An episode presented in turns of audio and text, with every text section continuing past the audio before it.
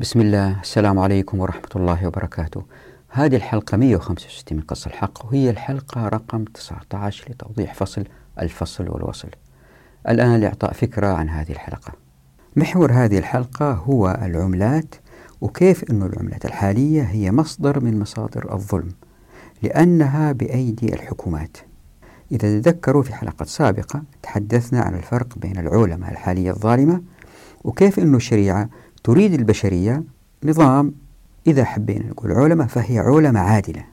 فحتى نصل لهذه العولمة أو الوضع اللي هو في الكرة الأرضية حتى ينتشر الإسلام زي ما بينت في حلقات ماضية نبدأ بذكر أربع خصائص لهذه العولمة التي تريدها الشريعة حتى تعيش البشرية لآلاف السنين من غير حروب ومن غير ظلم الناس وتلويث الكرة الأرضية. هذه الخصائص هي واحد الكفاءة في الإنتاج. اثنين العدالة في التوزيع. ثلاثة الاستدامة. أربعة الاستقرار والأمن. بعد المرور على هذه الأربع الخصائص بسرعة نتحدث عن المدينة الفاضلة وأنه كيف في العالم الغربي يحاولوا يضعوا لها مواصفات ولن يصلوا إلى ذلك لأنها مبنية على اليجبات يجب أن تكون كذا يجب أن تكون كذا. ما عندهم فكرة واضحة عن كيف نصل إلى هذه المدينة الفاضلة. وأبين أنه هذه وجدت في المدينة المنورة بسبب تطبيق الشريعة أيام الرسول صلى الله عليه وسلم والخلفاء من بعده وأنه إن طبقنا الشريعة في مخصوص الحقوق ستعود المدينة الفاضلة في كل الكرة الأرضية أو بالأحرى كل الكرة الأرضية تصير مثل المدينة المنورة أيام الرسول صلى الله عليه وسلم. فأثير السؤال ما هي علاقة الخصائص الأربع بالنظام النقدي؟ حتى نجاوب على هذا السؤال أقرأ النص الآتي إلا حاول أثبته في هذه الحلقة والحلقات القادمة. وهو كالآتي. كلما زاد تعداد الناس الذين يتعاملون مع عملة تصدرها جهة واحدة كالدولار مثلا كلما أدى هذا إلى عدم الكفاءة في الإنتاج وإلى سوء التوزيع للثروات وإلى المزيد من التلوث وإلى استعلاء الحضارات بعضها على بعض فيضمحل الأمن كما هو حال العولمة الظالمة. وفي النقيض كلما تفتتت التعاملات المالية بين عملات وإيصارات تصدرها مؤسسات لا تزيد في تعدادها عن مجموع تعداد أكبر الخطط المنتجة كلما زالت هيمنة السلطات وبالتالي زاد الإنتاج كفاءة وازدادت العدالة في التوزيع مع أقل تلويث ممكن.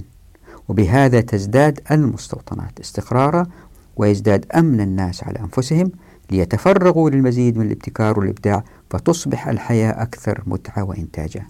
وهذا الرفاه لن يحدث ولن يستمر لآلاف السنين إلا إن طبقت مقصوصة الحقوق التي تحقق التحررات الخمسة. وهذه التحررات تحدثنا عنها في حلقة ماضية. بالإضافة إلى تحررات أخرى مكملة سيأتي بيانها في الفصول القادمة بإذن الله. عشان هذه الجملة نوضحها في هذه الحلقة والحلقة القادمة نبدأ في هذه الحلقة بتوضيح الفرق بين الخطط الإنتاجية والكتل الاقتصادية. والكتل الاقتصادية معروفة جدا لجميع الناس وليس فقط الاقتصاديين الكتلة الاقتصادية هي هذه الأيام دولة لها حدود معترف بها ولها عملة ولها نظامها المالي. أحيانا عدة دول تجتمع مع بعض وتسوي كتلة اقتصادية أكبر مثل الاتحاد الأوروبي مثلا. إلا له الآن عملة واحدة هي اليورو. فراح تلاحظ أنه في بعض التوضيحات بديهية جدا ويعرفوها كل الناس بالذات الاقتصاديين بالنسبة لهم هي ألف باء. طيب لماذا وضعتها في هذه الحلقة؟ حتى تروا التضاد بينها يعني بين الكتل الاقتصادية والخطط الإنتاجية. الكتل الاقتصادية تقييد للحركات الإنتاجية وهذا عكس الخطط الإنتاجية. فنربط الكتل الاقتصادية بمستويات الظلم التي تحدثنا عنها سابقا في الحلقة الأولى.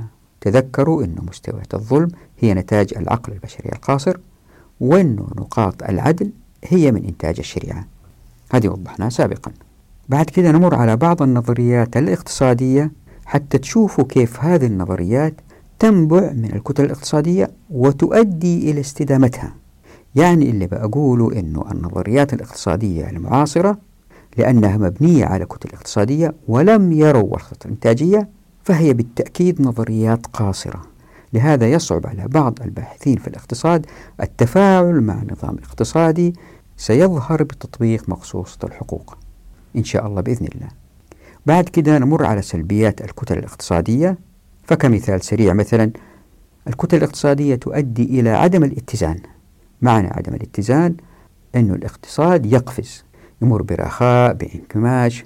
وهذه شرحناها في حلقات سابقة في الحديث عن المصيبتين والآفتين وأنه مع تطبيق الشريعة لأن الأموال بأيدي الناس ومتقاربين في الدخل في انسيابية كبيرة في الاقتصاد. وهذا يؤدي إلى مقدرة المنتجين للتخطيط للإنتاجات المستقبلية. بينما الكتل الاقتصادية تؤدي إلى مفاجآت لا أحد يتوقع ما الذي يحدث مستقبلا. صعب على الاقتصاديين أن يتنبؤوا ما الذي سيحدث مستقبلا. بينما في الشريعة هذا ممكن بكل بساطة لأنه ما في كتل اقتصادية بل الاقتصاد مبني على الخطط الإنتاجية. بعد كده أجيب على السؤال كيف ظهرت الكتل الاقتصادية وبهذه الحدية؟ وكيف أنه الآن بدأت تخف مع العولمة. لكن كان هذا التخفيف مع العولمة زي ما شفنا حلقات ماضية على حساب تآمر السياسيين مع أصحاب رؤوس الأموال ما أدى إلى تفصيل الحقوق بطريقة تؤدي للمزيد من الاحتكار. وأنتم عارفين كوارث الاحتكار التي تؤدي إلى الطبقية. فمن مساوئ الكتل الإنتاجية أنها تؤدي إلى التحزبات. تحزبات بين موظفين الدولة وأصحاب رؤوس الأموال تحزبات بين أصحاب رؤوس أموال لمنتج معين حروب بين أصحاب رؤوس الأموال. لأن هنالك أنظمة وقوانين لهذه الكتل الاقتصادية ممكن تحويلها وتغييرها يعني يتلاعبوا في الحقوق. بينما في الشريعة من خلال الخطط الإنتاجية لأن الشريعة ثابتة الحقوق لن تتغير فما في مجال للكسب إلا الإبداع والجدارة في الإنتاج. وهنا في تذكير أنه لأن الإحصائيات الموجودة اللي ذكرتها في هذه الحلقة بعضها يرجع إلى 2010 2011 وهي الأيام اللي كتبت فيها هذه الصفحات وضعت إحصائيات من 2021 2022 لكن مكتوبة على الشاشة كتابة ما قرأتها. والسبب في ذلك أني بحاول ألتزم في شرح كتاب قص الحق كفيديوهات أني ألتزم بالكتاب المطبوع. وكل هذا الذي راح من التوثيق المتبادل والخصائص الأربع للعلوم العادلة والتحرر المالي والخطة الإنتاجية وسعة الثقة والعملات والعدل والعدل المطلق والعلماء الظالمة. كل هذه المسائل إن شاء الله بإذن الله نحاول نربطها من الحلقة القادمة حتى آخر الحلقات في فصل الفصل الوصل. فكل هذا اللي ذهب حيثيات نبدأ إن شاء الله نوضحها من الحلقة القادمة في الحديث عن ميلاد العملة والمشقة وربا الفضل. وإلا إن شاء الله بإذن الله أحاول أني أنشرها في اليوم الأول من رمضان. وكل عام وأنتم بخير. والآن إلى التوضيح. حتى تعيش البشرية بسلام لآلاف السنين هناك أربع خصائص يجب أن تستمر معها في فترة حياتها. وتحت كل خاصية من هذه الخصائص الأربعة هناك خصائص فرعية تثري هذه الخاصية. الخاصية الأولى هي الكفاءة في الإنتاج. يعني يمكن توجد مجتمعات ما هي متعلمة أو بليدة عايشة في كهوف عايشة في الأودية عايشة في اللي يكون ما تحارب بعض وعايشة بسلام لكن نوعا ما متخلفة في الإنتاج.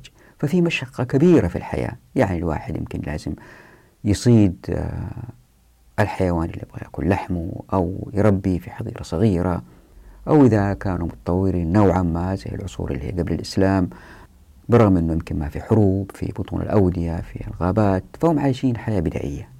وهذا وضع يمكن الواحد يقول لا يرضاه الإسلام ليه؟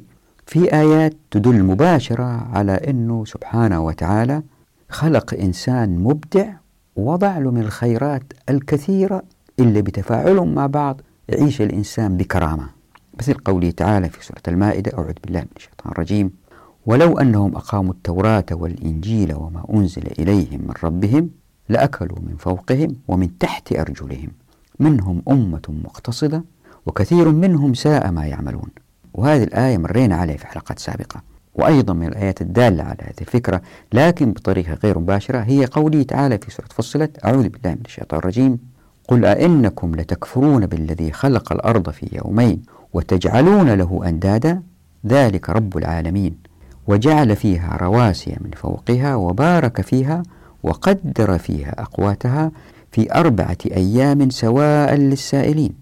فإذا كان الخلق في يومين والتقدير في أربع أيام ألا يدل هذا على عظمة إنجاز التقدير؟ فالله الحق الخالق الخلاق البديع الذي خلق إنسان مبدع خلق له من العناصر ما تمكن من وضعها معا ليصنع أداة أو آلة أو مستهلك بديع كالهواتف المتنقلة مثلا واللي تدخل في صناعتها الكثير من المواد المختلفة كالنحاس والذهب والبلاستيك وكل هذا بحاجة لعلم الغيب من الله سبحانه وتعالى للتقدير لكميات هذه الخيرات التي تحتاجها المصنوعات. وهذه مسألة تحدثنا عنها في فصل ابن السبيل. ففي كل سنة مثلا تصنع البشرية 50 مليون سيارة بمختلف الأحجام وكان هذا في التسعينات من القرن الماضي. فتخيلوا كميات المواد الخام المطلوبة لصناعة هذه السيارات.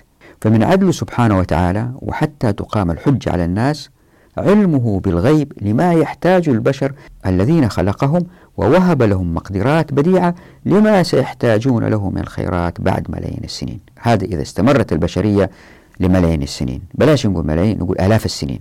الله يعلم متى القيامة تقوم. لهذا سبحانه وتعالى قدرها لهم وأودعها في الأرض عندما خلقها. عشان كده الشريعة طبقت زي ما حاولت أثبت في الأصل السابقة وبالذات فصل ابن السبيل والشركة. ستؤدي لأعلى كفاءة ممكنة في الإنتاج وبإبداع بسبب التحررات التي تؤدي إليها مخصوصة الحقوق التحررات الخمسة.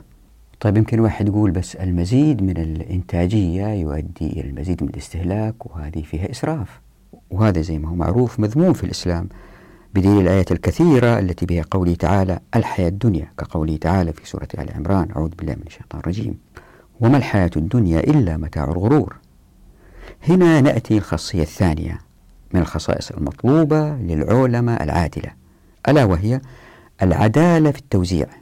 فكثرة المنتجات إن تقارب الناس في الدخل وإن كانت المنتجات في معظمها من الضروريات ستزيل الغرور والتباهي بين الناس حتما بينما تزداد الحياة سهولة بكثرة الضروريات. وهذه زي ما مر فينا سابقا في الحديث عن الموارد في الفصل السابقة وهذه يأتي توضيحها أكثر إن شاء الله في فصل الموفقات والمعرفة فإن العدالة هي من سمات مقصوصة الحقوق لأنها تفتح أبواب التمكين للجميع. وبهذا يتقارب الناس في الدخل وتنتفي الطبقية وبالتالي تزول الأمراض الاقتصادية والاجتماعية زي ما مر بنا سابقا ومنها الإسراف. الخاصية الثالثة هي الاستدامة. وضحنا في الحلقة الأولى في الحديث عن قوله تعالى أعوذ بالله من الشيطان الرجيم. قل إن ربي يقذف بالحق علام الغيوب. وشرحنا هذه الآيات وبينا لكن من غير تفصيل أنه حديث الضرر والضرار يؤدي إلى إيجاد مجتمعات فيها استدامة. ليه؟ لأنه أي منشأة توجد منتجات مصنع اللي يكون مزرعة لابد ألا تلوث البيئة المحيطة فيها وحتى على مسافات بعيدة. ما تسوي مدخنة ترمي الدخان على مسافة آه 20 30 كيلو. لا ما تلوث. وكيف المجتمع يوقف هذا التلويث؟ هذا موضوع آه يأتي تفصيله إن شاء الله وتحدثنا سريعا فيها في حلقات سابقة. لأنه موضوع مهم آه وضعت له فصل بكامله اسمه الموافقات. فحتى تعيش البشرية لمئات أو آلاف السنين من غير آه مشاكل لابد أن لا تلوث البيئة. هذا شرط لاستدامة الحياة في الكرة الأرضية. الخاصية الرابعة هي الأمن والاستقرار وهذا لن يقع إلا إذا كان المجتمع المسلم طبق مقصوصة الحقوق في مسائل كثيرة منها أن العمل العسكري يكون عبادة وليس وظيفة. عندها المجتمع كله يصير مجتمع ينتج وفي نفس الوقت يصير مجتمع يحارب. ليس بالضرورة كله لكن معظم المستطيعين إذا الأمة احتاجت الجهاد إذا أحد غزاها عندها فهي أمة برغم أنها منتجة هي مجاهدة. يعني ما في حاجة اسمها هذا عامل وهذا جندي. هو العامل هو ينتج آه هو يحارب. هو المزارع هو يحارب. هو الأستاذ في الجامعة هو يحارب. عندها تكون الأمة أقوى ما يكون. وإذا لم توجد هذه لن تكون الأمة مستقرة وآمنة. وهذا يؤدي إذا لم نطبق الشريعة في مسألة أن العمل العسكري عبادة وليس وظيفة يؤدي إلى ظهور مجتمعات أحد اثنين. أما مجتمعات ضعيفة ذليلة زي ما صار في الدول الأفريقية وآسيا الوسطى أتت الدول الأخرى استعمرتها. فرنسا استعمرت أفريقيا جزء كبير من أفريقيا الاتحاد السوفيتي استعمر آسيا الوسطى وأخذوا خيراتهم وخلوهم فقراء. أو أن تكون الدولة مستبدة قوية زي الولايات المتحدة الأمريكية وفيها مجتمع طبقي والمجتمع الطبقي هذا في أثرياء يستهلكوا وفي فقراء ينجلدوا زي ما هو صاير مثلا في الهند والبرازيل وحتى الدول الأوروبية في هذا الشيء لكن لا نراه لأنه يعطوا ما يكفي الأقل دخلا ما يكفيهم على حساب جلد الناس بالعمل أكثر في مناطق أخرى في العالم أو في بلادهم وهذه شفناها في حلقات ماضية. يعني يمكن واحد يقول لي والله في دولة زي بلجيكا شوفوا الآن بتشتغل أربع أيام في الأسبوع خففت ساعة العمل. نعم لأنه عندها أموال طائلة تستثمرها في أماكن أخرى فهي من النوع الذي يستعمر الشعوب الأخرى اقتصاديا وليس بالضرورة بالجند. فالتركيبة الآن في الكرة الأرضية هي عبارة عن شعوب مستعمرة شعوب أخرى وهذه لن تؤدي إلى استدامة الأمن والاستقرار في الكرة الأرضية لأن الشعوب المستضعفة يوم من الأيام راح تثور. والقوى العظمى لن تستمر عظيمة. يأتي يوم الأيام وتسقط. فالوصفة المثلى للبشرية إنها تعيش بأمن واستقرار هو تحت مظلة الإسلام. اللي هو يعطي الناس حقوقهم وما يظلمهم ماديا ويتمتعوا بأديانهم. إذا حبوا أنه ما يكونوا مسلمين في عباداتهم لكن يحكموا بالشريعة في مخصوص الحقوق. هذه مسألة وضحتها سابقا في حلقات ماضية. عندما تجتمع هذه الخصائص الأربعة نقدر نقول ستظهر زي ما حاولوا كثير من الباحثين حاجة يسموها المدينة الفاضلة. هناك الكثير من الأبحاث عن المدينة الفاضلة واللي تضع لها معايير وكيف نصل إليها لكن ما في طريقة واضحة خريطة واضحة كيف نصل لهذه المدينة الفاضلة. هي كلها يجبات يجب أن يحدث كذا يجب أن يحدث كذا. مسألة اليجبات هذه تحدثنا عنها في الكتاب في فصل المكوس. آه ما شرحته في كفيديوهات لكنه موجود في الكتاب إنه معظم الفقهاء المعاصرين معظم الباحثين يقولوا يجب أن يكون كذا يجب أن يكون كذا يجب أن تكون الأمة عزيزة يجب أن تكون الأمة طيب كيف تكون؟ لابد من طريقة نصل إليها لهذا الذي يجب أن تكون عليه. بنتبع مقصود الحقوق، طيب كيف نتبعها؟ لازم نفهم هي كيف تشتغل حتى نتبعها. إحنا نفهمها حتى نناقش فيها الآخرين نقنعهم. لكن إذا كان الواحد ما يبغى يفهم بس يطبق الشريعة زي ما هي من غير استحسان من غير آه، آه، مقاصد من غير هذه الأدوات. قال الله عز وجل قال الرسول صلى الله عليه وسلم مع القياس. مو شرط نفهم التفاصيل الموجودة في قصة الحق أو أي كتاب آخر. نطبق الشريعة زي ما هي وتظهر الأمة عزيزة. وهذه من إعجاز الشريعة أنها بالتنفيذ حتى لو ما فهمناها الأمة ستكون عزيزة. بس طبعا كتاب قصة الحق طويل بفهم بشرح عشان إيه؟ عشان هذول اللي يقولوا الإسلام ما يصلح لكل زمان ومكان بحاول ارد عليهم. فالمدينة الفاضلة ظهرت في عهد الرسول صلى الله عليه وسلم والخلفاء من بعده. من العصر الأموي انتفت راحت. لأنه لم تطبق الشريعة في كل شيء لكن طبقت في العبادات وليس في كامل الحقوق. طيب ما هي علاقة الخصائص الأربعة هذه التي تؤدي إلى العلم العادلة بالنظام النقدي؟ الإجابة هي أن هنالك شروط لتحقيق هذه الخصائص الأربعة والتي لن تتحقق إلا بتطبيق الشريعة. ومن أهم هذه الشروط أن يكون النظام النقدي متحررا ومتفتتا بين المنتجين وليس بيد السلطات. كيف؟ خليني أضع العبارة الآتية والأحاول توضيحها إن شاء الله في هذه الحلقة والحلقة القادمة. يعني هذه الجملة راح أدافع عنها. فأقول بالله التوفيق. كلما زاد تعداد الناس الذين يتعاملون مع عملة تصدرها جهة واحدة كالدولار مثلا كلما أدى هذا إلى عدم الكفاءة في الإنتاج وإلى سوء التوزيع للثروات وإلى المزيد من التلويث وإلى استعلاء الحضارات بعضها على بعض. فيضمحل الأمن كما هو حال العولمة الظالمة. وفي النقيض كلما تفتتت التعاملات المالية بين عملات وإيصالات تصدرها مؤسسات لا تزيد في تعدادها عن مجموع تعداد أكبر الخطط المنتجة. هذه نوضحها إن شاء الله. كلما زالت هيمنة السلطات وبالتالي زاد الإنتاج كفاءة وازدادت العدالة في التوزيع مع أقل تلويث ممكن. وبهذا تزداد المستوطنات استقرارا ويزداد أمن الناس على أنفسهم ليتفرغوا للمزيد من الابتكار والإبداع فتصبح الحياة أكثر متعة وإنتاج. وهذا الرفاه لن يحدث ولن يستمر لآلاف السنين إلا إن طبقت مقصوصة الحقوق التي تحقق التحررات الخمسة والتي تحدثنا عنها سابقا. بالإضافة لتحررات أخرى مكملة سيأتي بنا إن شاء الله في الفصول القادمة. هذا اللي أحاول أثبته. كيف؟ حتى نجيب على السؤال كيف؟ أولا خلينا نعرف الفرق بين الخطط الإنتاجية والكتل الاقتصادية. المقصود بالكتل الاقتصادية هي الحيز المكاني تحت سيطرة حكومة أو عدة حكومات. مثلا الولايات المتحدة الأمريكية هي كتلة لأن أقاليمها ومدنها في ظل حكومة واحدة ويتعاملوا بعملة واحدة. وكذلك دول اليورو إلا أن هناك كتلة أكبر هي الولايات المتحدة الأمريكية وكندا والمكسيك مع بعض. لأن النشاطات فيما بينها أكثف من نشاطات هذه الدول مع البرازيل أو إندونيسيا. برغم اختلاف العملات بين كندا وأمريكا والمكسيك مثلا. وطبعا ظهرت هذه الكتل لوجود أنظمة تسهل التعاملات فيما بين دول الكتلة الوحدة كالسوق الأوروبية المشتركة قبل إصدار اليورو. من الأمثلة على هذا دول شرق آسيا. كل دولة كماليزيا مثلا كتلة في ذاتها داخل الكتلة الأكبر.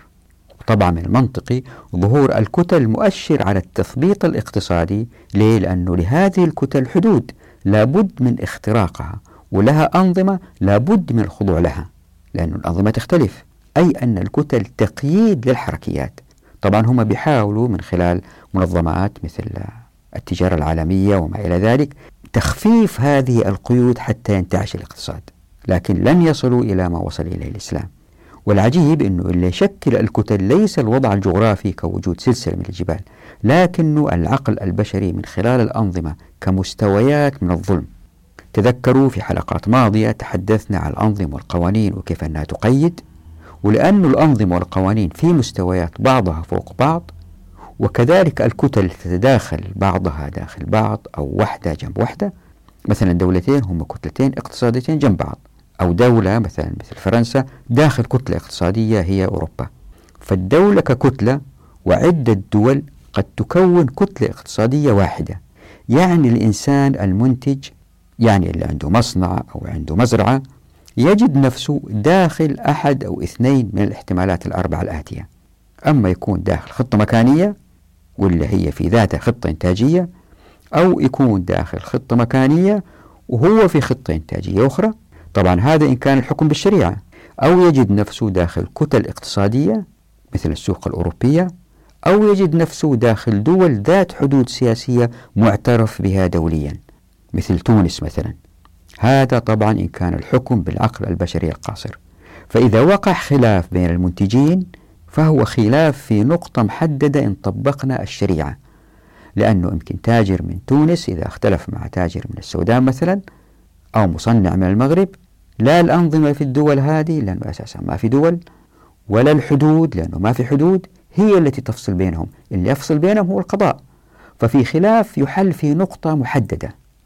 لكن إن كان الحكم بالعقل البشري القاصر يعني في أنظمة وقوانين والشريعة لم تطبق فأي خلاف بين اثنين يتم حله تحت مستوى من هذه الأنظمة واللي سميناها مستويات من الظلم في حلقات سابقة لأنه بعضها فوق بعض. ومن أهم هذه المستويات العملات. لذلك في علاقة شديدة بين النظام المالي وبين الخصائص الأربعة للعولمة العادلة. كيف؟ حتى نجاوب كيف. خلينا أفكركم باللي مر فينا في الحلقة السابقة وبالذات في فصل ابن السبيل. إذا تتذكروا أنه قلنا أنه الناس يسافروا في الأمة المسلمة إلى أي مكان يبغوه من غير حدود وفي الغالب هم يفضلوا يسافروا مكان لمكان ألين يقعوا على منطقة يحبوها يرتاحوا فيها نفسيا فيها موارد يقدروا يشتغلوا فيها. وبالتدريج إذا الناس وقعوا على ما يحبوه وبالتالي هم اللي بيشتغلوا فيه ويملكوه وهي تحدثنا عنها سابقا. وضحناها بزيادة نسبة الملاك في المجتمع بزيادة إنتاجيتهم لأنهم يحبوا اللي بيشتغلوا فيه وبزيادة ترحالهم من مكان لآخر. في حرية عالية جدا هنا في الحركة والتنقل وهذه ضد فكرة الكتل الاقتصادية. يعني تضاد بين ما تؤدي إليه الشريعة وما أوجدوا العقل البشري القاصر من كتل اقتصادية. يعني الخطط الإنتاجية إن طبقنا الشريعة والناس بيشتغلوا مع بعض يتكاتفوا عشان ينتجوا. هذه الخطة قد تكون لها علاقة بخطة أخرى وفي خطط مكانية تجمعهم أو مدينة لها علاقة مع مدينة أخرى من خلال الموردين والمنتجين وهذول يشكلوا خطط. فالواحد يقدر ينظر لقارة بأكملها وكأنها كتلة اقتصادية واحدة. ما في حدود تفصل بين الناس اللي يشتغلوا وينقلوا الخيرات مكان لآخر. حتى القارات يمكن تتصل ببعض. يعني يمكن واحد يفكر من خلال الأوقاف تحدثنا عنها سابقا يجمع الأموال لبناء جسر مثلا بين القارة الأفريقية والجزيرة العربية. وحتى إن هذا لم يحدث إن طبقنا الشريعة من خلال التجار القارات كلها تتصل ببعض من غير حدود. وبكده إن طبقنا الشريعة في كامل الكرة الأرضية كل الكرة الأرضية تصير كتلة اقتصادية واحدة. مكونة من خطط. الخطط هذه متصلة ببعض تكون نسيج اقتصادي يربط جميع الأفراد ينتجوا بحرية عالية من غير قيود من غير كتل اقتصادية. يعني حتى تكون الكرة الأرضية وكأنها كتلة واحدة يجب أن لا تكون هنالك عملة واحدة تصدرها جهات متسلطة وهي الحكومات. فإن وجدت هذه العملات ظهرت الكتل. كيف؟ خلينا ننظر للنظريات الاقتصادية البشرية القاصرة فهي وكأنها تحفر في الصخر كتلا اقتصادية لأنها مبنية على ضرورة الحياة بحكومات أوجدت أنظمة وقوانين وعملات ما أدى لظهور كتل ذات حدود حادة واضحة ما أثر في نظريات الاقتصاد. خلينا نشوف بعض هذه النظريات وننقدها لأننا بالمقارنة بين الكتل الاقتصادية والخطط الإنتاجية سنلحظ إيجابيات الخطط الإنتاجية إن شاء الله بإذن الله. كان الاعتقاد السائد بالذات في القرنين السابع عشر والثامن عشر بأن المجتمع سيكون أكثر ثراء وبالتالي سعادة إن هو صدر كدولة أكثر مما يستورد. وهذه الوضعية عرفت بميشنتاليزم. لهذا تسابقت الدول الأوروبية على استعمار القارات الأخرى ونهب موادها الخام وتصنيعها ثم تصديرها كدولة. وحتى تبقى الدول الأوروبية في وضع تصديري أفضل طبقت نفس هذه السياسة داخليا بين أفراد الشعب من خلال فرض الجمارك والضرائب على بعض الصادرات والواردات دون البعض الآخر. يعني مثلا تفرضها على الحديد وما تفرضها على القطن. لكن سرعان ما اكتشف الاقتصاديون أن هذه السياسة لا تعني السعادة للجميع بل فقط لمن يزدادون ثراء من أفراد الشعب لأنهم متسلطين. فزيادة ثراء فرد كانت تعني احتمالية افتقار فرد آخر. يعني هذه النظرية أوجدت وضعا لابد وأن يؤدي إلى الظلم. ثم بعد ظهور كتابات آدم سميث والتي ساعدت على إنهاء هذه الحقبة بدأت الدول في تبني ما ذهب إليه آدم سميث وهو أنه إن أبدعت دولة ما في إنتاج ما ثم إن تمكنت هذه الدولة من تصدير ما تتقن بحرية ومن ثم استيراد ما لا تتقن إنتاجه فإن هذا سيزيدها قوة وثراء. يعني الثراء هو النتيجة المتوقعة من الحرية في التجارة حتى وإن أدى هذا لاستيراد المنتجات المصنعة من دولة أخرى أو أي كتلة اقتصادية أخرى. لاحظوا أن التنظير مبني على التعامل بين الكتل الاقتصادية. بعد كده أتى واحد اسمه ديفيد ريكاردو وأضاف لما ذهب إليه آدم سميث باستحداث تنظير ينص على أن الدولة إن تخصصت في إنتاج ما وبأقل تكلفة ممكنة ومن ثم تصديره واستيراد ما تحتاجه فهي الدولة التي ستكون في الوضع الأمثل اقتصاديا. وهذا ينطبق أيضا على الأفراد. يعني دولة مثلا تتخصص في صناعة السيارات وتذكره مثل ألمانيا مثلا. ما في داعي تنتج قمصان. طبعا في فرق بين النظريتين. فاللي بيقوله آدم سميث هو أن بكرا سيكون أفضل من زيد اقتصاديا إن علم أنه يستطيع صناعة كرسي في اليوم بينما يفعل ذلك زيد في يومين. يعني بكر أستطاع بنفس المواد أن يتفوق على زيد فهذا تفوق مطلق. بينما نظرية ريكاردو والتي دعت للتفوق النسبي أو المقارن ستؤدي لشيء آخر. ففي هذه الحال اللي ذكرتها الآن لبكر وزيد فإن كانوا الاثنين يتقنوا شيء آخر بالإضافة لصناعة الكرسي وخلينا نقول مثلا تصميم مبنيين في يوم واحد من الواضح هنا أنه من الأفضل للمجتمع أن يتخصص بكر في صناعة الكراسي بينما يتخصص زيد في التصميم. هنا العلاقة واضحة. لكن إن كان بكر يتقن ما هو أكثر تعقيدا مثل تصميم السيارات ويستطيع تصميم السيارة في سنة بينما يفعل ذلك زيد في ثلاث سنين فمن الأفضل عندها إن كان التصميم للسيارة يأتي بمال أكثر أن يتخصص بكر في تصميم السيارات وأن يتفرغ زيد لصناعة الكراسي.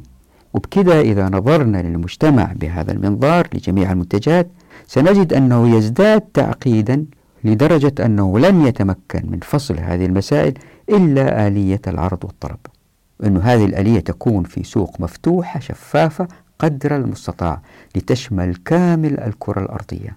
إذا أردنا كفاءة أعلى. لذا كما يقول بعض الباحثين نقدر نفهم التفوق الذي وصلت إليه الولايات المتحدة الأمريكية اقتصاديا.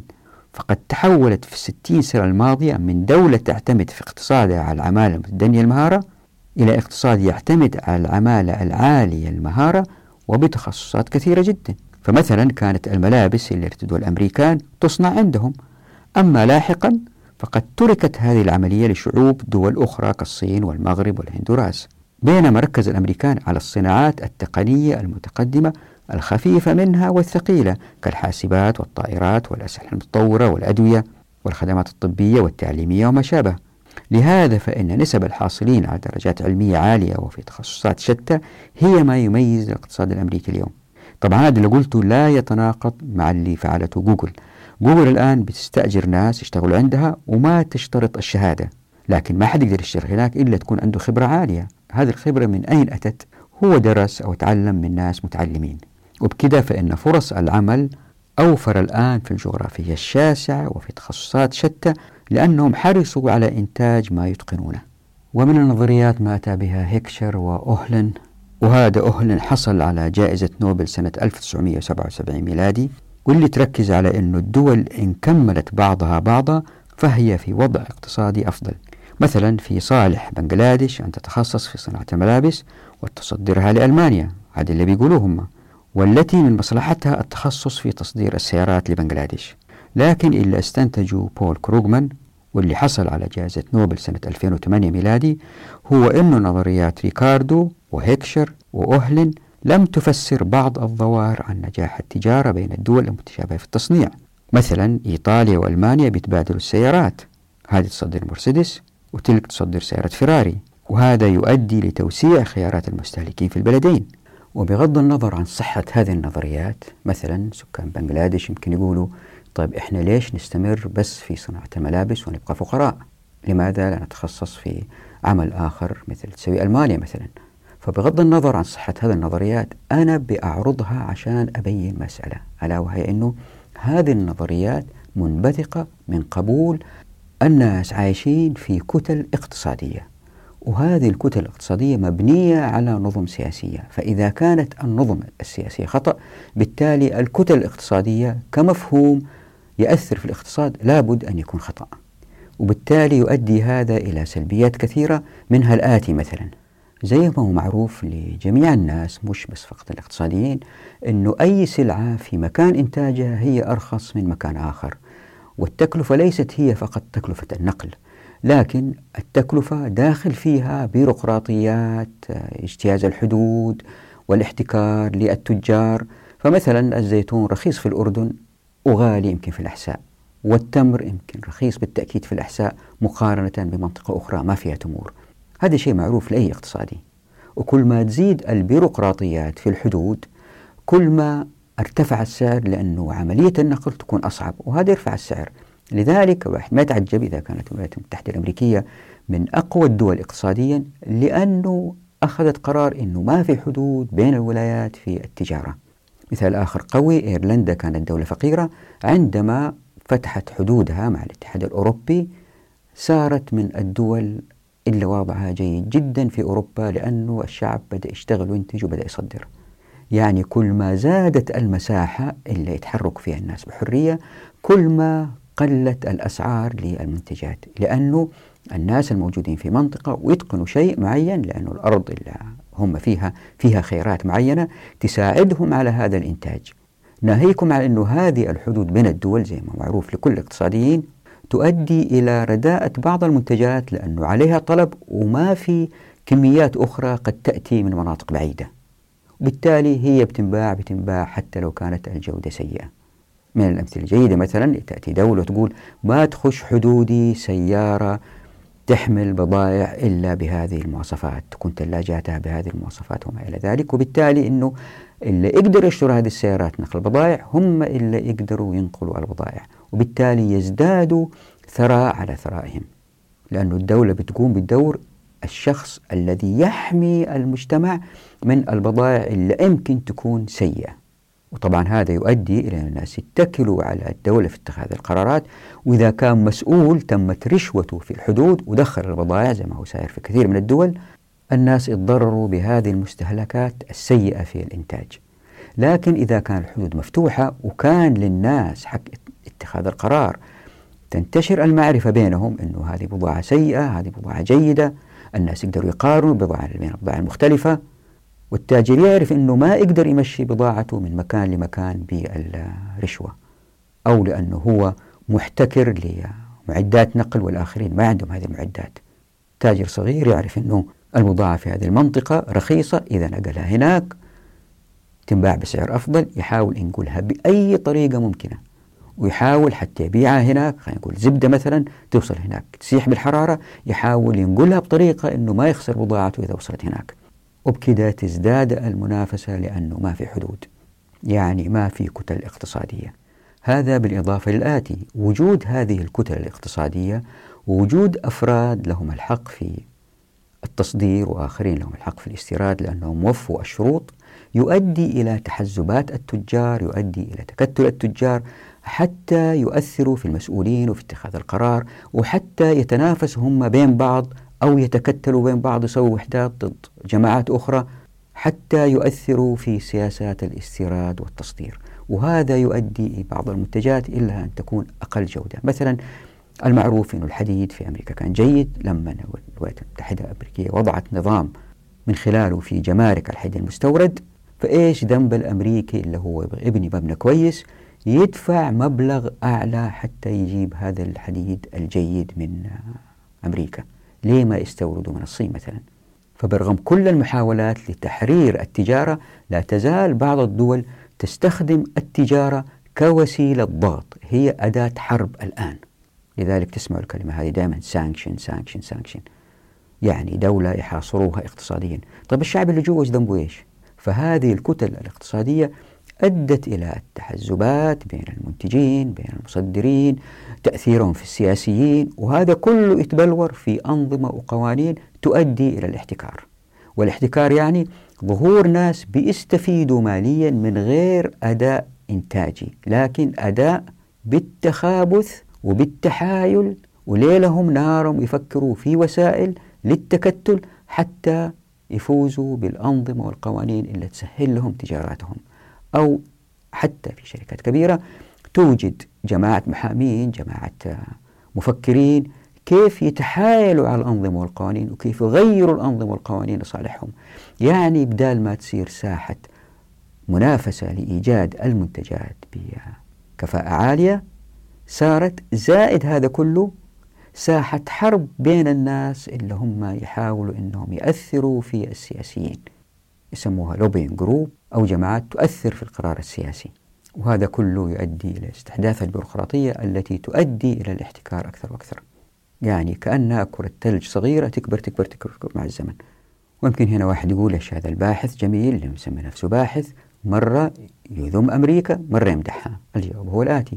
أنا بأمدحها لما نتكلم على أنه ما في حدود بين الولايات وهذا يساعد كل التجار أنهم ينطلقوا وكل المصانع أنها تصنع لكل الولايات.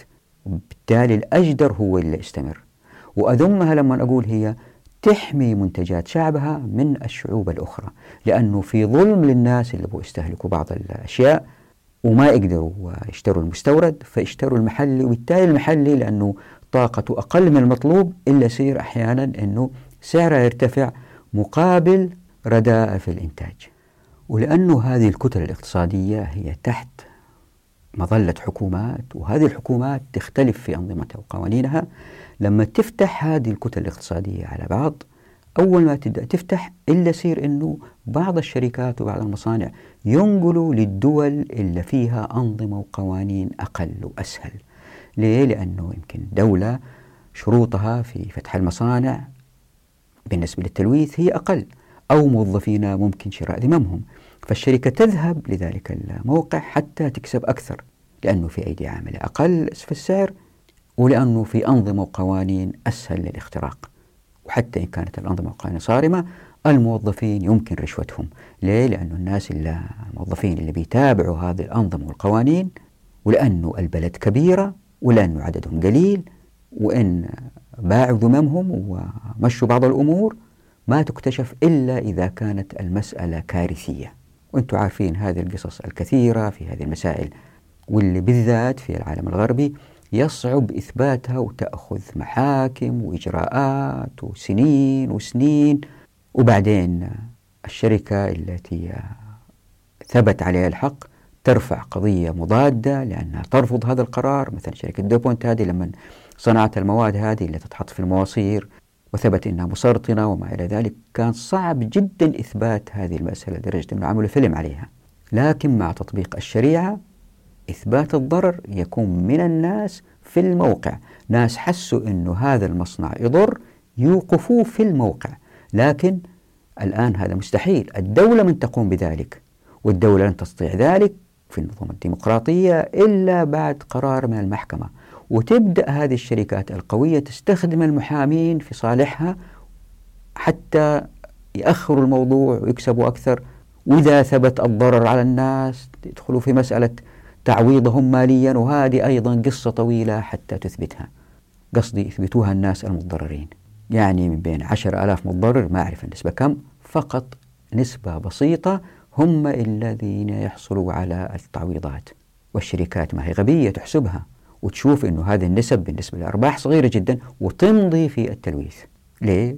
ببساطة لأنه السلطة سحبت من الناس وأعطيت للدولة نقل الحقوق. وهذه تحدثنا عنها سابقا. الحقوق نقلت. فمجرد وجود كتل اقتصادية واحدة جنب الثانية أو واحدة جوا واحدة إلا بيصير أنه باختلاف الأنظمة والقوانين يزداد التلاعب. بينما في الإسلام هي شريعة واحدة في كل مكان. ما حد يقدر يفلت من أحكام الشريعة. هي نفسها في كل مكان. طيب كيف تبلورت هذه الكتل بهذه الحدية؟ لأنه في الماضي ما كانت في كتل اقتصادية كانت في شعوب وفي تجار يتنقلوا بين هذه الشعوب. طبعا الإجابة على هذا السؤال بحاجة لكتاب كامل للوقوف على محطات هذا التبلور مثل مراجعة الأنظمة والقوانين. لكن خليني أسرد أهم المحطات.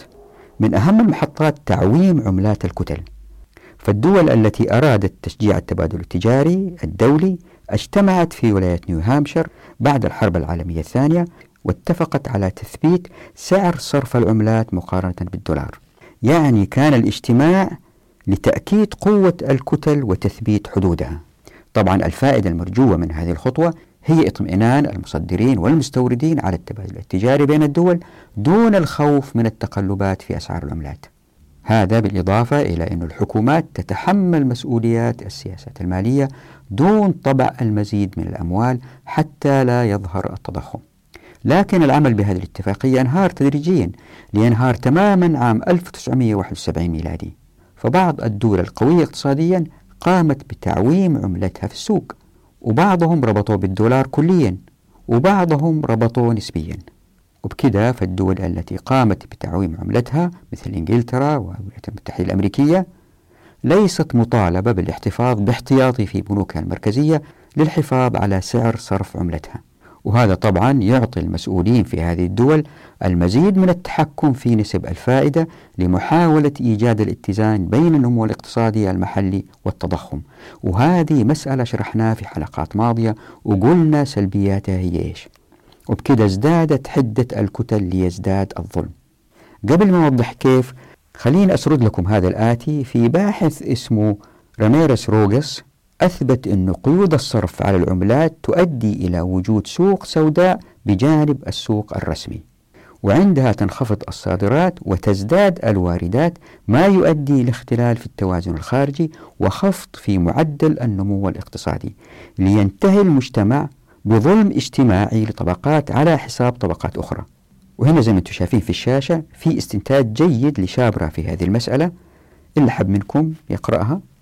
طيب الآن خلينا نجاوب على السؤال. كيف أزدادت حدة الكتل ليزداد الظلم؟ لأن كل كتلة لها مصرفها المركزي لها عملتها لها أنظمتها وقوانينها اللي تختلف عن الكتل الأخرى. اللي صار اللي يمكن نوضحه في المثال الآتي. خلينا نقول في سباح ماهر وعنده قارب سريع. مسكنا هذا السباح وقاربه وحطيناه في قارب كبير. هو والسباحين الآخرين والقوارب الأخرى.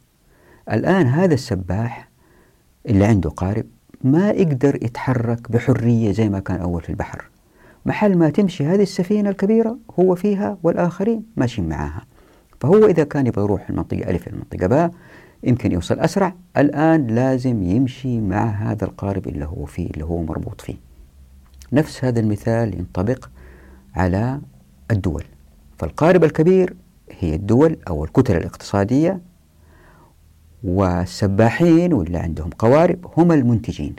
فإيش ذنب تاجر مثلا أو صانع لمنتج ما تحتاجه كل الكرة الأرضية أنه يكون داخل قارب أو داخل كتلة اقتصادية؟ أنظمتها وقوانينها ما تساعده أنه ينطلق. يعني كان المفروض الكرة الأرضية تستفيد من هذا المنتج الفذ حتى يلبي أكثر الناس في الكرة الأرضية. إذا فكرنا بهذه الطريقة نعرف كيف هي الكتل الاقتصادية الظالمة. لأنه الله سبحانه وتعالى زي ما بينت خلق إنسان بديع وأعطاه من الخيرات في الكرة الأرضية. إذا تفاعلوا مع بعض الكل يعيش برغد ورفاه. خلينا الآن نضرب مثال واحد على تأثير الكتل الاقتصادية على المنتجين اللي فيها والمستهلكين. من أشهر العلاقات بين الكتل الاقتصادية والمستهلكات بطريقة ظالمة هي العلاقة بين النفط والدولار. فالدولار زي ما هو معروف يصعد ويهبط في سعره مقابل العملات الأخرى. وفي هذا ضرر على الجميع لصعوبة تخطيط كل مجتمع أو حتى كل مصنع لمستقبله الإنتاجي ناهيكم عن الظلم الذي سيقع عليه إن انخفض سعر منتجه. كيف؟ لأن النفط ملك للحكومات ويباع بالدولار ولأن الأمريكان هم الأكثر استهلاكا له فإما أن يباع النفط بالعملات المختلفة غير الدولار أو أن يخفف الشعب الأمريكي استهلاكه للنفط. وهاتان مسألتان شبه مستحيلتان في ظل النظام الحالي. فإن باعت دولة نفطية مثلا النفط بالدولار فإن دخلها من الدولار سينخفض إن انخفض سعر الدولار مقارنة مثلا بالين أو اليورو. علما أنها في الوقت ذاته تستورد سلع من مناطق مختلفة تتعامل بغير الدولار. فإن هبط سعر الدولار فإن دخلها سيقل ما يؤدي إلى خفض مستورداتها من المناطق التي لا تتعامل بالدولار. أو اللجوء لمستوردات أقل جودة وفي هذا ضرر على الناس. طيب بعد كده يظهر السؤال ليش ما ترفع دول النفط سعر البيع بالدولار؟ والإجابة بالطبع زي ما هو معروف هي لا تتحكم في الأسعار. لهذا ستعاني من التضخم كما يحصل عادة في دول الخليج. كما أن انخفاض الدولار يعني في المدى القريب انخفاض سعر بيع النفط مقارنة بالعملات الأخرى ما يؤدي لمضاربات التجار على عقود بيع النفط. وبهذا تعود أسعار النفط الصعود مرة أخرى. وهذا بالطبع لن يقع إن طبقنا الشريعة إن شاء الله بإذن الله. وهذه رح نوضحها إن شاء الله في هذا الفصل. ليه؟ لأنه هذه المضاربات ممنوعة في الشريعة. لأنه الإنسان بيبيع ما ليس عنده أو بيبيع حاجة لم يقبضها المشتري. سيأتي توضيحها إن شاء الله بإذن الله. أما على المدى الطويل فإن انخفاض سعر الدولار سيؤدي لقلة الاستثمار في القطاع النفطي لضعف القوة الشرائية للدول المصدرة لأن على هذه الدول تلبية متطلبات شعبها من تعليم وصحة أولا. ومع قلة الاستثمار في إنتاج النفط ومع زيادة الاستهلاك العالمي سيرتفع السعر تدريجيا لأن العرض أقل من الطلب. حتى شركات النفط العالمية التي تحصل على مبيعاتها بالدولار وتغطي نفقاتها الإنتاجية بعملات أخرى ستتأثر وتؤثر بالتالي في السوق كما هو حال منتجي النفط في بحر الشمال. وهؤلاء يبيعون بالدولار وينفقون باليورو. وبالنسبة للسكان داخل الولايات المتحدة الأمريكية فإن انخفاض سعر الدولار قد لا يشجع الأمريكان على السياحة خارج بلدهم مثلا ما يؤدي للترحال داخلها وبهذا يزداد الاستهلاك للطاقة وترتفع الأسعار بزيادة الطلب. حتى لو كان الطلب على النفط زاد بزيادة بسيطة يرفع الأسعار. أما ارتفاع سعر الدولار فيعني ارتفاع أسعار الطاقة بكافة أنواعها لكل سكان الأرض. وطبعا لهذه آثار معلومة للجميع وما في داعي نشرحها. يعني شوفوا بعض الدول في الجزيرة العربية بتسبح في النفط ومع ذلك أسعار البنزين في زيادة. وهذه بتأثر على كل السكان. يمكن بعضكم إذا فكر في المسألة وحللها يمكن ما يوافقني على الأشياء اللي قلتها وكيف أنا حللتها ويمكن يحللها بطريقة أخرى من منظور اللي هو فيه. لكن بالتأكيد معظمكم راح يوافق هذه العلاقة بين سعر سلعة واحدة بعملة واحدة وبين الكتل وكيف أنها تؤثر في الجميع لا لجدارة السلعة. برغم حاجة الناس لها ولكن لارتفاع أسعار العملات وانخفاضها. وإذا نظرنا إلى قوة كل كتلة اقتصادية على حدة أيضا المنظور سلبي. ويؤدي إلى الظلم ولكن بطريقة مختلفة. كيف؟ لأن أذواق المستهلكين في تغير ولأن احتياجاتهم في تجدد فكذلك التجارة سواء كانت استيرادا أو تصديرا في تغير باستمرار. فعندما تظهر دراسة عن أهمية منتج ما لصحة الإنسان ويزداد الطلب عليه فهذا يساعد على رفع سعر عملة تلك الدولة المنتجة لأن الطلب على المنتج ازداد. عشان كده فمن المفارقة الاقتصادية إلا النظام الرأسمالي ما وجد لها حل هو أن العملة إن ازداد الطلب عليها لأن منتجات بعض أفراد شعبها كان جيدا فإن سعر العملة سيرتفع بسبب ارتفاع الطلب وبكده ترتفع أسعار الاستيراد من تلك الدولة التي حسنت الإنتاج لأن سعر صرف عملتها قد ارتفع وبالتالي يضمحل الاستيراد منها فيختل ميزان مدفوعاتها لأن تصديرها انخفض بسبب غلاء أسعار منتجاتها مقارنة بالشعوب الأخرى. وفي هذا ظلم لبعض الصناعات لا لشيء إلا لأنها مربوطة في قارب أصبح بطيء الحركة بسبب هذا التغيير. لهذا وفي عصر العولمة نجد أن بعض الشركات الكبرى تحاول تثبيت سعر البيع في الدول الأخرى بالبيع مباشرة بعملة الدولة المشترية المنتج. فمثلا في الولايات المتحدة الأمريكية مصانع السيارة الألمانية تبيع بالدولار. وهذا ما حدث إلا لأنه في كتل اقتصادية. وزي ما أنتم عارفين في علم الاقتصاد إنه السلع عندما تتغير نوعياتها هي تتغير ببطء. يعني ليست جميع السلع مثل الإلكترونيات التي تقفز. عشان كده معدلات الاستيراد والتصدير تتغير تدريجيا وليس فجائيا كما يحدث عندما تتغير نسب الفائدة على الودائع. طبعا المقصود هو التغير بين الدول المختلفة. لهذا فعندما تتغير نسب الفوائد بين الكتل نجد أن المستثمرين يهرعون إلى محافظ الاستثمار في الكتل التي تدفع نسبا أعلى.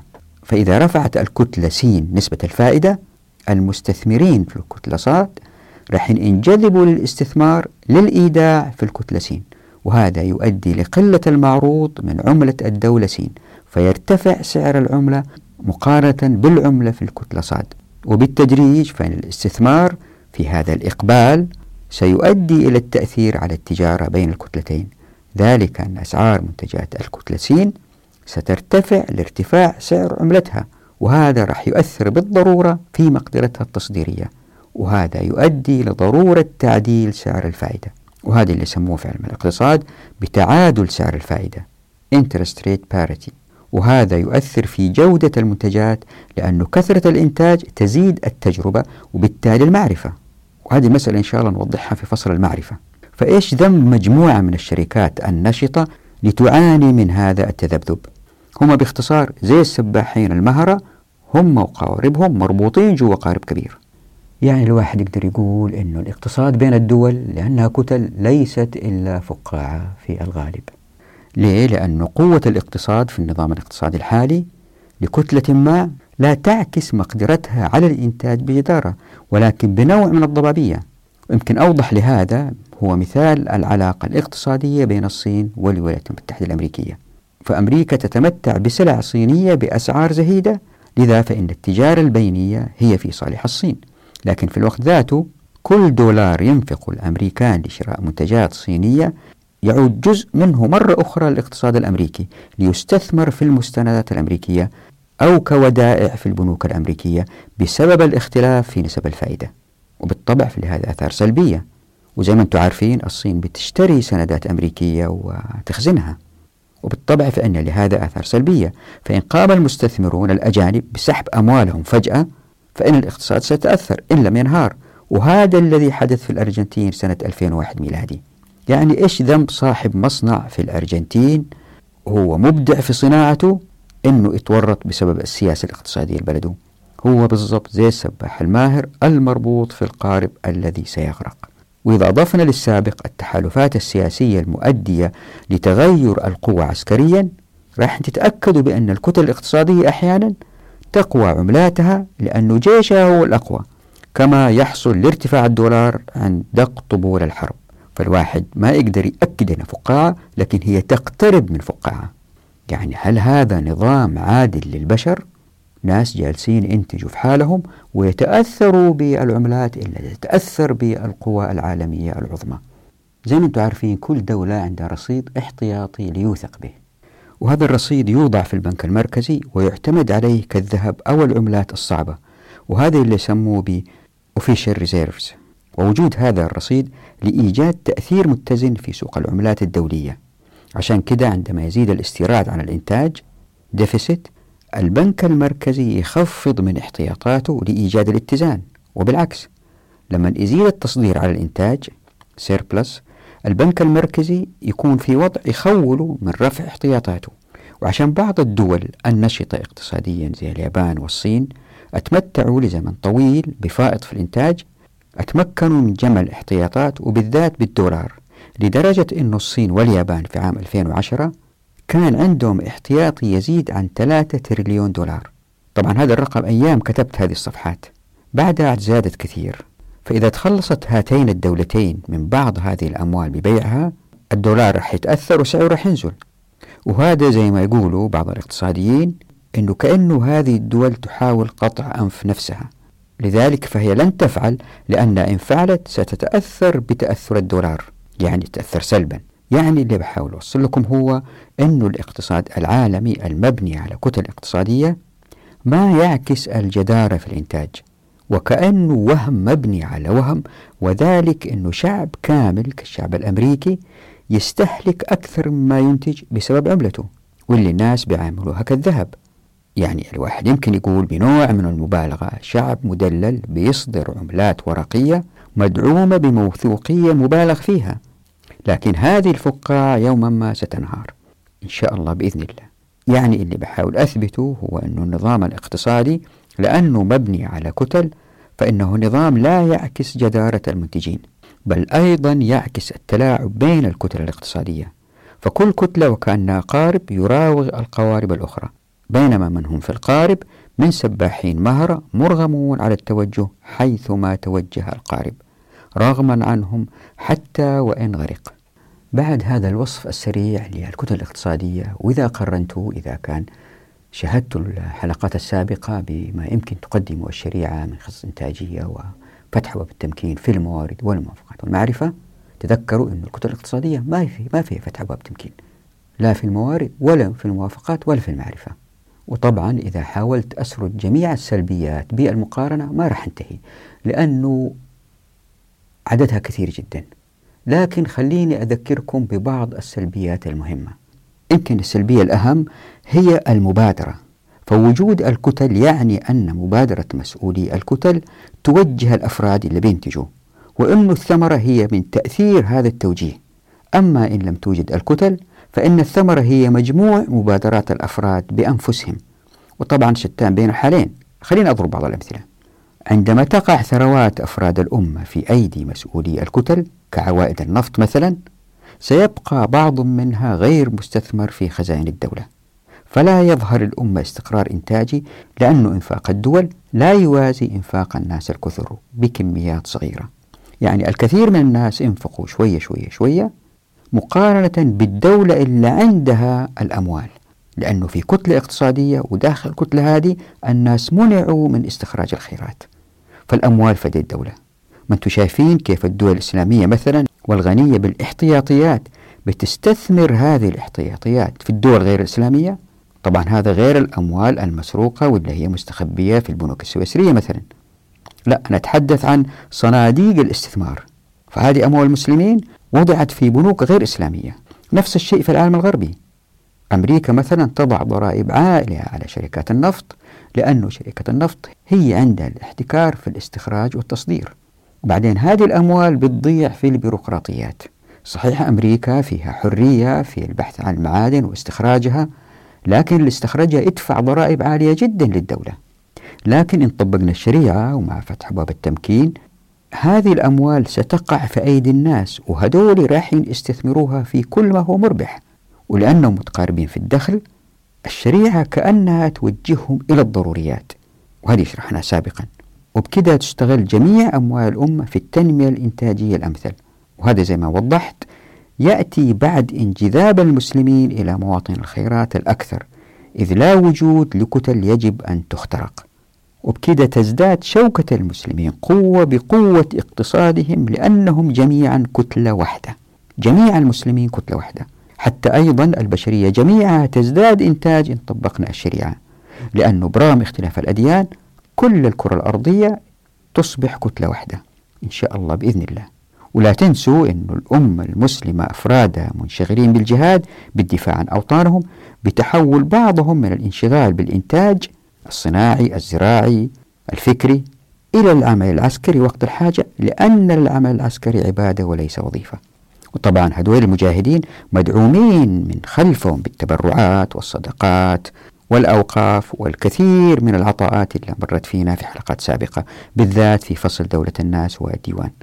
ليه؟ لأن الأثرياء في كل مكان لأن المنتجين كثر في الكتلة الكبيرة أي في الأمة. وزي ما حاولت أثبت مرارا في السابق أنه التنمية في المجتمع لن تنساب حسب احتياجات أفراد الناس إن كانت جل الأموال في أيدي الحكومات. فمثلا إن كانت الطبقة الحاكمة تحب الخيول فلن تتردد الدولة في الإسراف في إنشاء الاسطبلات وكل ما يتصل بالخيول بسخاء برغم أن الفقراء لا يجدون مقاعد دراسية. مرة قلت لطالب يسوي بحث عن المدارس الموجودة. تخيلوا في فيلل أستأجروها وسووها مدارس والمطابخ كانت فصول دراسية. في نفس الفترة حضرت اجتماع لنادي للخيول وكان هذا قبل حوالي أكثر من 30 سنة. رأيت النادي وكان الإنفاق فيها خيالي مقارنة بالماء الذي لا يوجد في المدارس. وفي أفضل الأحوال حتى وإن كانت الدول ديمقراطية حقا فقد تستثمر أموال الضرائب فيما يلبي كماليات الأغلبية وليس ما يلبي ضروريات الأقلية. طبعا هذا ظلم على من دفع الضرائب ولن يستفيد مما دفعوا إذا تتذكروا كما مر بنا في حلقات سابقة أن الفقراء هم آخر من سيستفيد من الضرائب. هم ساكنين في حارات سكنية ذات مرافق أقل تهيئة لأن نفوذهم أقل. تتذكروا أنه في بحث أثبت هذا في إنجلترا وهذه ذكرتها سابقا وهذه بلد ديمقراطية. لكن إن كانت التنمية بأيدي السكان لأن الخيرات في أيديهم مع تطبيق الشريعة السكان راح يبدأوا بالضروريات ثم الحاجيات والتي تقدم على غيرها من الكماليات. وكده تدور عجلة التنمية لأنه اللي بيديروها هم المعنيون أنفسهم. وهذا ليس كوضعنا الحالي إذ أن الدولة هي التي تسير أمور الناس. فمثلا أعرض الكثير من الناس عن الزراعة لقلة دخلها لانعدام الاتزان بين العرض والطلب. وبكده تحول الغذاء إلى سلاح سياسي تسير فيه بعض الدول الإسلامية وتفرض عليها التبعية. اتذكروا أنه من العوامل التي ساعدت الولايات المتحدة الأمريكية على هزيمة الاتحاد السوفيتي خلال الحرب الباردة هو استخدام تصدير الحبوب كسلاح مهم من بين الأسلحة. لكن مع تطبيق الشريعة فإن النمو المتوازن بفعل جميع الأفراد في المجتمع يؤدي إلى مجتمع خالي من دولة مثقلة بديون خارجية مع توافر جميع الضروريات.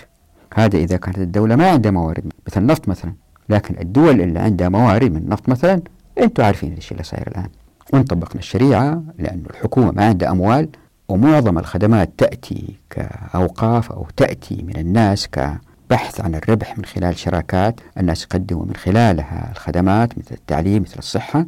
عندها الدولة لن تحتاج للاقتراض وتتفتت التنمية بين أفراد مجموع الأمة لأنه ما في حكومة بالمفهوم المعاصر.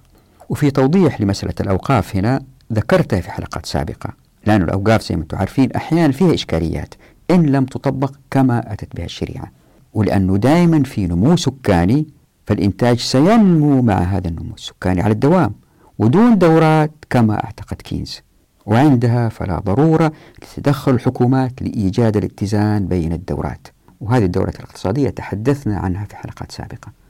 وإذا الواحد نظر لمعظم الدراسات آه، ما أقدر أقول جميعا لأن ما شفتها كلها معظم الدراسات تدور في فلك هيمنة الدولة. فالدول التي تهيمن على النظام السياسي وبالتالي تؤثر في المنظومات الاقتصادية والاجتماعية كالهيمنة على سكان الأرياف بوضع الضرائب عليهم هذا لن يحدث إن طبقت الشريعة التي تفتح أبواب التمكين لأنه ما في دولة كالدولة المعاصرة بيدها خطط التنمية. لذا فإن التحليلات الاقتصادية مثل تحليل باحث مشهور اسمه سمير أمين واللي أثار مسألة إشكالية توزيع الدخل هذه الإشكاليات لن تظهر. بالتالي هذه التحليلات المبنية أصلا على مبادئ وجود الدولة ككتلة وتركيبها الداخلي وعلاقاتها مع الدول الأخرى ككتل هذه لن تظهر أصلا. وبكده علم الاقتصاد يأخذ طريق آخر. فهذه العلاقات في معظمها علاقات هيمنة وبالذات بين الدول وبين الدول والأفراد. فإذا لم توجد هذه الهيمنة فإن التركيبة الاقتصادية ستكون مختلفة جذريا لأن البنية الاقتصادية الاجتماعية مختلفة كما أحاول أن أثبت. وطبعا السلبيات للكتل ما لها عدد وبالتالي يستحيل حصرها. يا ريتكم بس تفكروا في مسألة ألا وهي التفكر في ضياع البشر في وضع المجهودات في غير مواضيعها الإنتاجية تحت مستويات الظلم المختلفة. تذكروا ما مر بنا في حلقة ماضية عن مستويات ظلم ونقاط عدل. فالواحد يقدر يقول أن الكتل الاقتصادية هي من أعلى المستويات المؤدية إلى تقييد المبادرين وتثبيت تبادل المنافع وبالتالي الهدر في الموارد. يمكن الواحد الآن يسأل يقول طيب يا جميل إيش البديل؟ لابد من هذه الكتل لأن كل كتلة أو مجموعة من الكتل التي تشكل كتلة أكبر لابد لها من عملة ومن المستحيل إيجاد عملة واحدة لجميع البشر. حتى إن وجدت عملة واحدة فهي منتهى الظلم لأنها ستكون بيد سلطة واحدة. فما العمل؟ وإيش علاقة الكتل الاقتصادية بالخطط الإنتاجية وبالتوثيق المتبادل؟ وبالخصائص الأربع للعولمة العادلة وبالتحرر المالي وبالخطة وسعة الثقة والعملات. جميع هذه الكلمات اللي أثرتها في الأخير أفكار يجب أن نربطها عشان نفهم الموضوع وهي مسألة فيها نوع من الصعوبة. لذلك الحلقة القادمة راح تكون نوعا ما صعبة وهي حلقة تتحدث عن ميلاد العملة والمشقة وربا الفضل. وهي حلقة ماني عارف راح تاخذ ساعتين أو أكثر وما احترت يعني صراحة. أقسمها هو موضوع واحد ولا أخليها حلقة طويلة. وإن شاء الله تعرض في الأول من رمضان إن شاء الله بإذن الله. كل عام وأنتم بخير نراكم على خير في أمان الله ودعواتكم.